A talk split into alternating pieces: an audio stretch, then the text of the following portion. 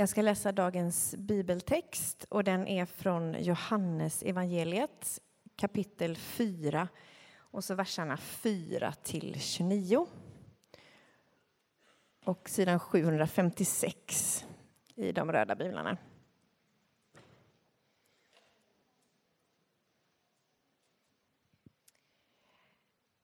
Han måste ta vägen genom Samarien och kom där till en stad som hette Sykar inte långt från den mark som Jakob gav sin son Josef.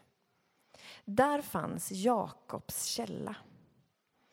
Och Jesus, som var trött efter vandringen, satte sig ner vid källan. Det var mitt på dagen.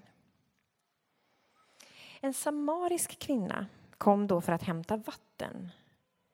Och Jesus sa till henne, ge mig något att dricka. Lärjungarna hade nämligen gått bort till staden för att köpa mat. Samariskan sa, hur kan du som är jude be mig om vatten? Jag är ju en samarisk kvinna. Och judarna ville inte ha någonting med samarierna att göra. Jesus svarade henne. Om du visste vad Gud har att ge och vem det är som säger till dig ge mig något att dricka. Då skulle du ha bett honom och han skulle ha gett dig levande vatten. Kvinnan sa, men Herre, du har inget att hämta upp det vattnet med och brunnen är djup. Varifrån tar du då det levande vattnet? Skulle du vara större än vår fader Jakob som gav oss brunnen och som själv drack ur den liksom hans söner och hans boskap. Jesus svarade, den som dricker av det här vattnet blir törstig igen. Men den som dricker av det vatten jag ger honom blir aldrig mer törstig. Det vatten jag ger blir en källa i honom med ett flöde som ger evigt liv. Kvinnan sa till honom Herre, ge mig det vattnet så att jag aldrig blir törstig och behöver gå hit efter vatten. Jesus sa Gå och hämta din man. Kvinnan svarade Jag har ingen man. Då sa Jesus Du har rätt när du säger att du inte har någon man. Fem män har du haft och den du nu har är inte din man. Där talade du sanning. Kvinnan sa Herre, jag ser att du är en profet. Våra fäder har tillbett Gud på det här berget men ni säger att platsen där man ska tillbe honom finns i Jerusalem. Jesus svarade Tro mig, kvinna, den tid kommer då det varken är på det här berget eller i Jerusalem som ni ska tillbe Fadern. Ni tillber det som ni inte känner till. Vi tillber det vi känner till eftersom frälsningen kommer från judarna. Men den tid kommer, ja, den är redan här då alla sanna gudstillbedjare ska tillbe Fadern i ande och sanning. Ty så vill Fadern att man ska tillbe honom. Gud är ande och de som tillber honom måste tillbe i ande och sanning. Kvinnan sa, jag vet att Messias kommer, alltså den smorde. Och när han kommer ska han låta oss veta allt. Jesus sa till henne, det är jag, den som talar till dig. I detsamma kom lärjungarna. De blev förvånade över att han talade med en kvinna. Men ingen frågade vad han ville henne och varför han talade med henne. Kvinnan lät sin vattenkruka stå och gick bort till staden och sa till folket Kom så får ni se en man som har sagt mig allt som jag har gjort. Kan han vara Messias?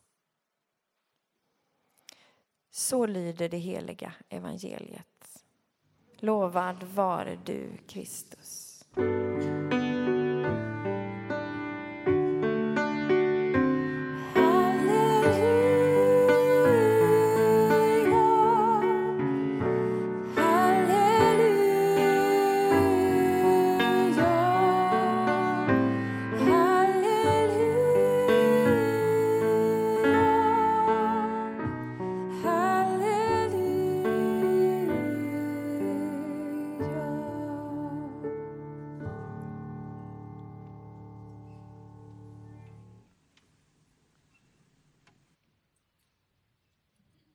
Du lever av berättelser. Ja, du fullkomligt slukar, frossar i berättelser. Kan jag veta det? Nej, jag känner ju inte dig. Inte alla dig i alla fall. Några dig känner jag lite mer. Men om man bara ska gå på det som de stora företagen idag tjänar pengar på så är det att vi frossar i berättelser av olika slag. Vi kan eh, tänka på de stora mediaföretagen som omsätter miljoner och miljarder. Så är det våra berättelser, att vi får ta del av varandras berättelser på sociala medier eller regisserade berättelser i serier och filmer eller berättelser i låtform så att vår meningslösa spårvagnsresa kan fyllas av lite mer mening. För det är ju så att det här med berättelser som på något sätt sätter in vår lilla pusselbit i ett större pussel. Det är sen gammalt viktigt. Antagligen så har vi berättat berättelser för varandra sedan vi började prata. Sedan skriften kom så har vi skrivit berättelser. Just för att förstå vad är vår plats i helheten. Och eh, Det här handlar egentligen inte bara om att det är skönt att sjunka ner med en skärm framför sig en tisdagkväll när alla plikterna är gjorda för att få lite underhållning. Alltså lite förströelse.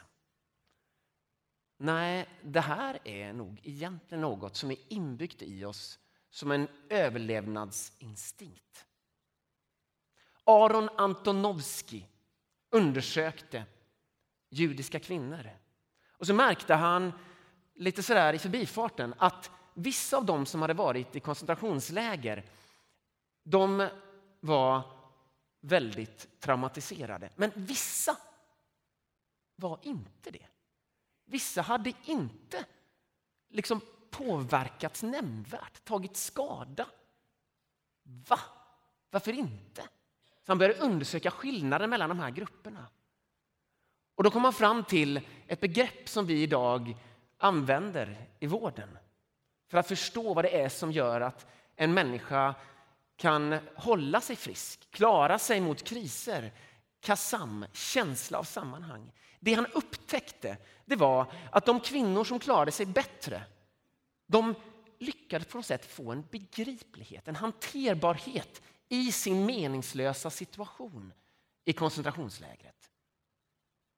För att de såg a bigger picture. De kunde sätta in sig själva och sitt lidande i något större, ett större sammanhang. Och så blev det liksom lite mindre meningslöst med det som var meningslöst.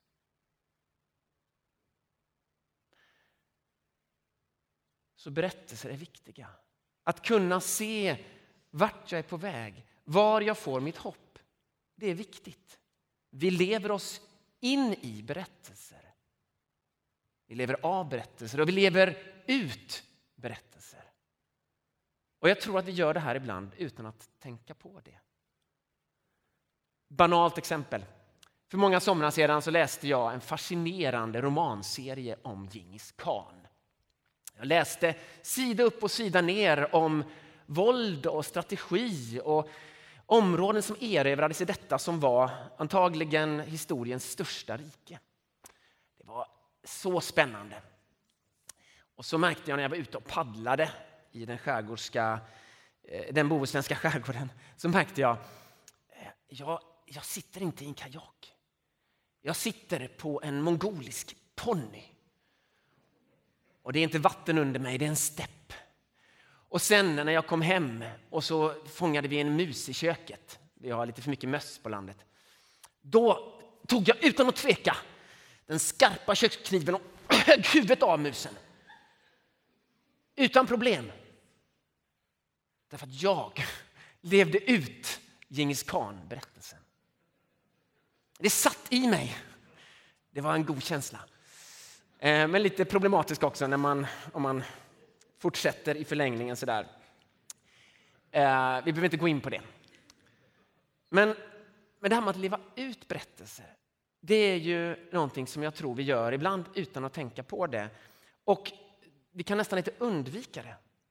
Den berättelse som Karin läste här om kvinnan vid Sykars brunn, den är ett exempel på en kvinna som agerar ut sin berättelse. Jesus sitter där vid brunnen och det är middagstid. Det är görvarmt. Det är ingen som går till brunnen så dags. Men hon gör det. Varför gör hon det? Därför att hennes berättelse får inte vara med. Hennes liv får inte vara med i den riktiga berättelsen, byns och gemenskapens berättelse. Antagligen för att hon har inte passat in med sitt liv, sina relationer, som Jesus påpekar. Så att hon måste gå dit på middagstid, upplever hon. Hon lever ut ett stigma. Vi lever ut våra berättelser. Det märks här bland oss också. Vi lever ut de berättelser som vi lever i. Men hur ofta tänker vi på det? Hur ofta tänker vi på de berättelser som formar vårt liv och som formar vårt hopp? Alltså, jag börjar ju fundera när jag märker att min nyhetsförbrukning är lite för hög. Varför måste jag uppdatera mig hela tiden om hur det går i Ukraina? Det är fine med nyhets, att ha koll på nyheterna. Men vad är det jag letar efter? Och så märker jag, jag letar efter hopp. Och inte bara hopp för Ukraina, för det är bra att leta efter det, men också hopp för mitt eget liv. Det är som att jag har liksom investerat mig själv i att mitt hopp ligger där. Och så märker jag hur jag hänger upp mitt liv på mm, hur går det med den där projektansökan? Kommer jag få de där miljonerna från det där forskningsrådet? Vad gör det med mig? Vilken berättelse jag hänger upp mitt liv på. Hur viktiga blir de där berättelserna? Det där tror vi i församlingsledningen och i pastorsteamet. Det här är någonting som vi som kyrka behöver fundera på. Att få fatt i de berättelser som vi lever av lever i och lever ut. Och därför när vi tänker på lång sikt, Saron 2030 kallar vi det, då funderar vi på hmm, hur ska vi kunna hitta de här berättelserna så att vi får syn på dem. Urskilja liksom, berättelserna. Ha, så, så har vi tänkt nu och det kommer de här tre predikningarna, eh, de här tre gudstjänsterna att handla om. Och antagligen reflektioner i församlingen framöver. Så välkommen med på det. Eh, om man ska börja nysta i vår tids stora berättelse så skulle man kunna hitta tre stora berättelser som spelar roll för oss. Som kanske påverkar oss utan att vi riktigt har tänkt på det. Den första den kallar jag scientismens berättelse. Scientism, ett konstigt ord kanske, det låter lite som science och det kommer också från science. Så ja, precis. Det är lite fördröjning ibland, tack Johan. Ehm, eh, så det handlar om naturvetenskap. När naturvetenskap blir religion kan man säga, det är scientism. Så det betyder alltså inte att man har respekt för naturvetenskap, att man eh, är intresserad av naturvetenskapliga fakta eller att man själv är forskare, naturvetenskapsman eller naturvetenskapskvinna. Utan det handlar om när den e-, naturvetenskapliga metoden tillåts sätta ramarna för vad du kan få reda på om livet och universum. Därför är det nämligen så att den naturvetenskapliga metoden är så effektiv och framgångsrik därför att den plockar bort en del saker. Sådana saker som, vad är meningen? Var finns det ett hopp? Det får inte plats i laboratoriet eller i våra vetenskapliga studier. Så scientismen den tömmer universum på mening och fyller det med fakta som är objektiva och i princip utan mening. Det märkliga med den här berättelsen det är att den gör att vi inte ens funderar ibland över mening. Att vi saknar språk för vad är hoppet? Vad är meningen? Vad är den berättelse som kan ge oss liv? Den frågan kan vi nästan inte ställa i scientismen. Därför att det finns bara fakta. Och scientismen den har en märklig liksom, cirkularitet. Att den påstår att den har bevisat sig själv. Trots att den har plockat bort en massa saker för att fungera, för att den naturvetenskapliga metoden ska fungera, så är det som att den påstår att det här är det enda som finns och att det är vetenskapligt bevisat. Men om man för att vetenskapligt bevisa någonting måste ta bort en massa grejer, då kan du inte bevisa det som du har tagit bort, för det har du tagit bort. Blev det förvirrat? Lite grann. Poängen är, det är något försåtligt med den scientistiska berättelsen som gör att vi slutar att bli bra på att analysera våra berättelser. Men hur kan man då stå ut i ett scientistiskt universum? frågar du. Det är väl ingen som klarar det. Vi känner ju instinktivt att vi behöver mening och hopp. Det har ju alla människor behövt i alla tider.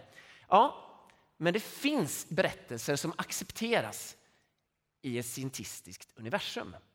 Och det är den andra stora berättelsen. Vi kan kalla den för modernitetens berättelse. Det är en berättelse om att det blir bättre och bättre dag för dag. Just med hjälp av vetenskap och teknologi. Så får vi bättre samhällen, bättre vacciner, bättre kylskåp, bättre datorer och vi kan lösa mer och mer av våra liv tack vare vetenskap och teknologi. En instrumentell berättelse kan man säga som handlar om praktisk nytta. Det är inte helt främmande för kristen tro att man vill göra nytta. Men här är det liksom ett ganska ensidigt fokus på att vi ska bli, få det materiellt, ekonomiskt bättre. Finns det något problem med den här berättelsen? Ja, men Även den här berättelsen är försåtlig, för den verkar inte vara en berättelse. Det verkar vara bara ett faktum. Jag växte upp i ett sintistiskt, en sintistisk miljö. Det fanns bara fakta och det går hela tiden bättre och bättre. Självklart. I Sverige speciellt, Sveriges världens modernaste land. Det går bättre och bättre dag för dag. Välfärdssamhället löser mer och mer av våra problem. Men den här berättelsen har dykt in i ett rejält sånt här farthinder kan man säga. Vad är det som gör att det pekar neråt här? Ja, men ni som har varit med en stund, ni, ni märkte när det skedde tror jag. När kurvorna inte kändes inte att de gick uppåt längre. Och ni som är tillräckligt unga, ni har aldrig varit med om den här riktiga framgångstron. Utan ni har redan från början tänkt att det, det går sämre och sämre. Och det kan handla om välfärdsstaten, resurserna. Det kan handla om klimatkrisen. Ett ganska rejält farthinder på modernitetens uppåtgående kurva. Det kan handla om ett samhälle där man inte känner igen sig längre, som är segregerat. Där grupper tänker väldigt olika, lever väldigt olika. Där vi inte kan prata med varandra för det är polariserat. Vi når inte fram till varandra. Och så har den där modernitetens framgångskurva fått en knäck. Berättelsen verkar inte hålla riktigt. Vad ska vi göra då? Men det är det som gör att vi tycker att det är intressant att börja fråga oss om de här berättelserna, vad är då hoppet? Och Det här är faktiskt en möjlighet för kyrkan att se det här i vitögat. Det finns en viktig berättelse till. Och det är en berättelse som är immun mot modernitetens misslyckande. Det är marknadens berättelse. Därför marknaden behöver inget samhälle egentligen. Utan marknaden bygger på dig och din framgång. Det är jagets berättelse också. Där du kan skapa ditt varumärke. Där du kan bygga det så att du blir viktigare och viktigare. Så att din egen livsberättelse, ditt eget livspussel blir så som du vill. Om vi ska teckna en bild av detta lite primitivt eh, då skulle den kunna se ut så att vi, vi har ett jag i centrum av detta universum. Jag. Jag. Och jaget kan användas av en mängd resurser. Vi kan ta nästa också. Eh, det kan vara sociala medier. Det kan vara framgång. Eh, där är Erling Haaland som är världens bästa fotbollsspelare just nu. Eh, ska man kunna säga. Det är också kompisar, att eh, röra sig i rätt kretsar. Där har vi betygen, Det är mycket A där. Det gäller att få A. Det hetsas. Vad får jag för betyg för det här? Om vi tittar på ungdomarnas liv. Vi har kläder, otroligt viktigt i vissa sammanhang för att bygga mitt jag och mitt varumärke. Och sen har vi pengar förstås. Pengar, det funkar ju i alla sammanhang. Därför att marknadens berättelse, den bygger på ditt värde och på att mäta ditt värde. Så där kan värdena se ut på lite olika sätt, men det handlar om att få upp sitt värde. Känner du igen dig i detta? Och så gäller det, vi kan fortsätta, så gäller det att få de här sakerna att snurra på och bygga dig själv så att du blir immun mot ohälsa, mot död, mot det som händer i Ryssland eller det som händer i klimatkrisen. Ni vet väl det att de som är riktigt rika, de frågar inte hur vi kan förebygga klimatkrisen. De frågar hur kan vi komma härifrån på ett säkert sätt när jorden går under. Problemet med den här berättelsen är att det är jag som du bygger. Och vi är flera här tror jag som har byggt det här jaget. Det kan bli lite skakigt. Det kan skaka till ännu mer. Så kan det skaka. Vad är det för något? Det där är den psykiska ohälsa som kommer av att hänga upp sitt liv på det du presterar. Psykisk ohälsa kan bero på jättemycket olika saker. Men det är definitivt så att när du hänger upp ditt liv på att ditt jag ska bli tillräckligt stort och stabilt som möjligt, då blir du skör. Därför att när det där hacket i kurvan kommer, vem är du då? Om du inte längre har den där hälsan som du har strävat efter, alla chiapuddingar du har ätit och så vidare, och du inte har hälsan. Eller kollegan plötsligt går om dig i lönelistan och så vidare. Då blir du sårbar. Det är också så att det är väldigt många människor som knappt kommer på den här marknadsberättelsen, som knappt kommer in i den. Jag vet inte om någon av er hörde Stefan Krakowskis sommarprat. Jag tror han heter det. Han talade om incels, ofrivilliga celibatärer. Män framförallt som lever utan att hitta en partner och de vill så gärna ha en partner. De känner sig utestängda från allt, men de inser på något sätt, de tänker kring sig själva. Jag är för ful, jag har inte tillräckligt mycket status, jag har inte tillräckligt mycket pengar, jag har inte tillräckligt mycket fint jobb eller kanske inget jobb alls, eller ingen utbildning. Och så hamnar de utanför alla berättelser. Och så fylls de av självhat, hat mot kvinnor ofta, hat mot samhället. Och ibland stannar det vid det, ibland så blir det suicid, ibland blir det våld mot andra. Så de här berättelserna som vi har, de skänker hopp åt vissa. Men åt många så skänker de hopplöshet, meningslöshet, utanförskap. Har vi en kyr som kyrka någon roll i detta? När vi ser det, när vi förstår det. Vilken är vår roll? Vad är vår roll nu igen? Vad är vår berättelse? Ja, då går vi hit. Det är vår berättelse. Och så försöker vi läsa här och försöker vi förstå vad är vår kallelse i denna tid. Och så läser vi om Jesus som går in i Samarien. Varför gör han det? Det är ju inte där judarna ska vara. Det är ett främmande territorium. Samarierna har missuppfattat berättelsen. De är liksom utanför den judiska berättelsen. Han går in på främmande territorium. Hmm. Kan vi lära oss något av det? Sen så gör han något ännu mer outrageous. Därför att det kommer dit en kvinna som alldeles uppenbart inte passar in. Och han som judisk man börjar prata med henne. Och han bjuder in henne i sitt liv. Han ber henne om vatten. Vill du bjuda in någon i ditt liv, så be om hjälp. Det är något oerhört att bjuda in någon att hjälpa dig. Ska vi gå över till grannarna och, och, och, se om de kan hjälpa oss med, med den där muskotnöten som vi absolut behöver till vår gryta? Nej, nej. Inte visa sig så svag och sårbar. Det är bättre att vi kör 20 minuter till affären och, och köper det.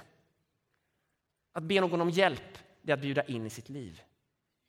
Och hon inser ju hur konstigt det här är. Hon börjar påpeka för honom. Men, men vänta lite. Du är judisk man, jag är en kvinna. Du, vet du vad? Vi tar det ett steg till, säger han. Det här vattnet, det blir du törstig av igen. Men det är inte bara så att jag vill ha hjälp av dig. Jag vill betjäna dig med levande vatten. Med vatten som inte gör att du blir törstig igen. Med en källa med evigt liv. Bam! Plötsligt har hon gått från outcast till inbjuden i the greatest story ever told. För det är ju i kraft av sin gemenskap med Fadern, i kraft av att han lever i och lever av the greatest story ever told, som han kan bjuda in henne. Han har full koll på vem den historien gäller. Vad är det för historia, vad är det för berättelse Jesus lever i och av och ut? Jo, det är återigen ganska primitivt tecknat. Det är en berättelse som inte ens börjar med universum. Boom! Den börjar med Gud. Universum är i hans hand. Och det är ett naivt målat hjärta där. Jag ber om ursäkt. Det här är liksom barnkyrkan på något sätt. Men det är för att säga att Gud skapar inte bara random. Han skapar inte bara någonting som är lite en mix. Han skapar i kärlek. Så att han upprepar gång på gång i det första kapitlet i vår berättelse. Och han såg att det var gott. Och han såg att det var gott. Och han såg att det var gott. Och han såg att kvinnan vid Sykars brunn var god. Det levande vattnet, skapelsens ande, den kan bubbla inuti henne. Detta bjuder Jesus in henne till. Fatta vilken, vilket karriär, vilken karriärresa hon gör här. Från outcast till att hon är med i detta. Hon får en plats. Hennes pusselbit, hennes pusselbit, den passar in där. I hans bultande hjärta. Men det är ju många som erbjuder en levande källa, inte sant i våra dagar. Levande vatten, ja men det går inte många dagar eller veckor förrän de ringer. Vilka är det som ringer? Det är olika företag som säger vi har en ström för dig. Om du betalar ynka 499 så har vi en plattform, en brunn med levande vatten. Och det är Premier League, och det är Champions League, och det är HBO, och det är dokumentärfilmer och det är allting du kan önska dig. Och det bara kommer att bubbla fram från åtminstone två skärmar parallellt. Men inte mer, då får du lägga till lite. Alltså, ni vet ju det. Anledningen till att vi är så fascinerade, vissa av oss, det är ju att vi älskar streaming. Flödet att det bara finns där, att det bara bubblar upp. Så hur ska man skilja Jesus från alla andra streamingtjänster? Det som skiljer honom det är att när han har gett det här erbjudandet så gör han något väldigt konstigt. Han börjar ju bonda med henne här. Han börjar ju få en allians med henne. Och så säger han så här, gå och hämta din man. Uh, jag har ingen man. Säger han. Det har du inte. Du har haft fem stycken och den du har nu, det är inte din man. Puff! Den försäljaren har vi inte mött ännu när det gäller streamingtjänster. Som börjar påpeka våra fel och brister. Som liksom misstänkliggör vårt bankkonto. Nej, nej, nej, nej, tvärtom. Du kan göra det på delbetalning. Men den här personen, han gör något konstigt. Trycker han ner henne? Jag menar, med dagens mått skulle vi säga att det är kränkande behandling. Vad håller han på med? Han förstärker hennes stigma. Men det verkar inte vara det som händer med henne. Hon blir inte kränkt. Vad blir hon? Hon blir befriad. Hon blir befriad så mycket att när hon sen går vidare till byn för att berätta att hon kanske har mött Messias, vad är det hon säger då? Hon säger, han har sagt mig allt jag har gjort. Han har sett mig. Han vet vem jag är. Och det kommer till och med tillbaka en gång till sen om ni fortsätter läsa texten. Varför, varför är det en poäng? Därför att vi kan lätt få för oss att den här streamingtjänsten från Gud den är beroende på att du lyckas hålla dina misslyckanden borta. Att du kan mörka det som du skäms över. Och så blir vi experter på att mörka kring våra liv. Vi blir experter på fasader. För vi tror att annars får vi inte del av denna kärlek. Annars så är det inte gott.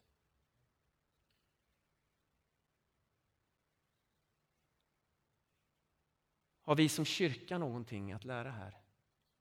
Har vi en uppgift här? Att både mötas kring våra misslyckanden och hålla fast vid att det bubblande vattnet, det eviga livet och hoppet, ja, det finns där trots att du har blivit den du har blivit. Trots mina misslyckanden så finns det där. Han har berättat för mig allt jag har gjort. Och erbjudandet står kvar. Kan han vara Messias?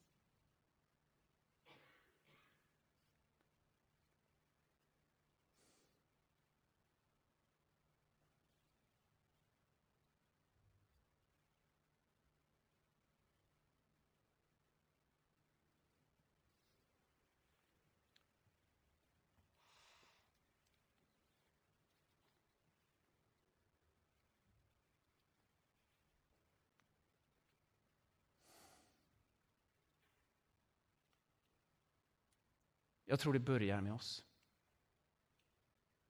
Vi behöver bli ärliga om både oss själva och våra liv och det hopp som har anförtrotts oss. Då tror jag kyrkan kan få vara ett tecken. Få vara ett tecken på hopp i vår tid.